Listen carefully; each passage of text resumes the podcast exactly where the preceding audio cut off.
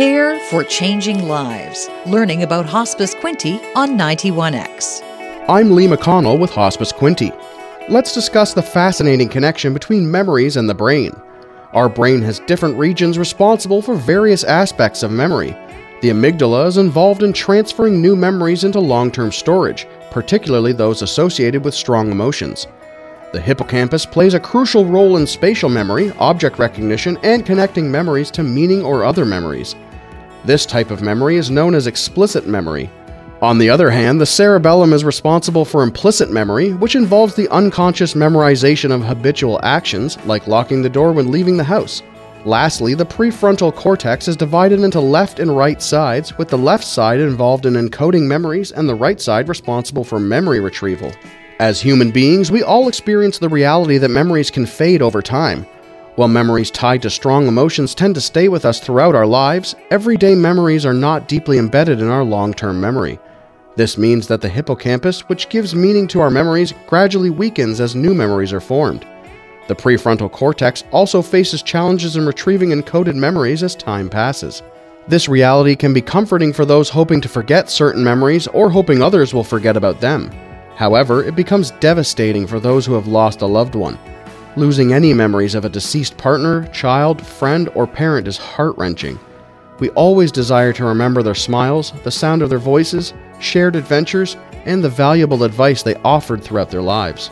In today's technologically advanced world, having easy access to pictures and videos can be a tremendous blessing. Storing records of your loved one's life on your phone or computer keeps their memory alive and significant. However, not everyone thinks to capture memories of their loved ones during their healthy days. Often the thought arises when their loved one is unwell but not themselves, or even after it's too late. It's essential for all of us to make an effort to capture pictures and videos of our loved ones whenever we can, as they serve as reminders of the joyous moments shared together. Another way to alleviate the pressure on our memory keeping abilities is to help our loved ones create a memory box. This box can contain a journal documenting their favorite memories and life story, photographs from their life, or meaningful keepsakes. It becomes a cherished keepsake for our families after our loved ones have passed away. This act of preserving memories is often referred to as legacy work, where we intentionally set aside items of significance for our loved ones to remember us by. Legacy work can also involve preserving family recipes, creating quilts from beloved clothing or blankets, capturing handprints or footprints in plaster, writing personal cards for loved ones near and far, or composing poems or songs dedicated to our loved ones. If you need assistance in creating a memory box or engaging in legacy work, a Hospice Quinte volunteer can provide support through our visiting hospice service. Additionally, Hospice Quinte offers bereavement wellness services to help you navigate your grief journey after losing someone dear to you. Lastly, if you have the opportunity, continue to make new memories together. Don't hesitate due to the knowledge that some memories may eventually fade.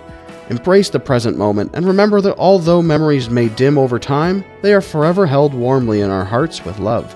Hospice Quinte provides individuals, their families, and caregivers with compassionate end of life care by attending to their physical, psychosocial, and practical needs and offering empathetic care to those who are grieving through visiting hospice services and support groups.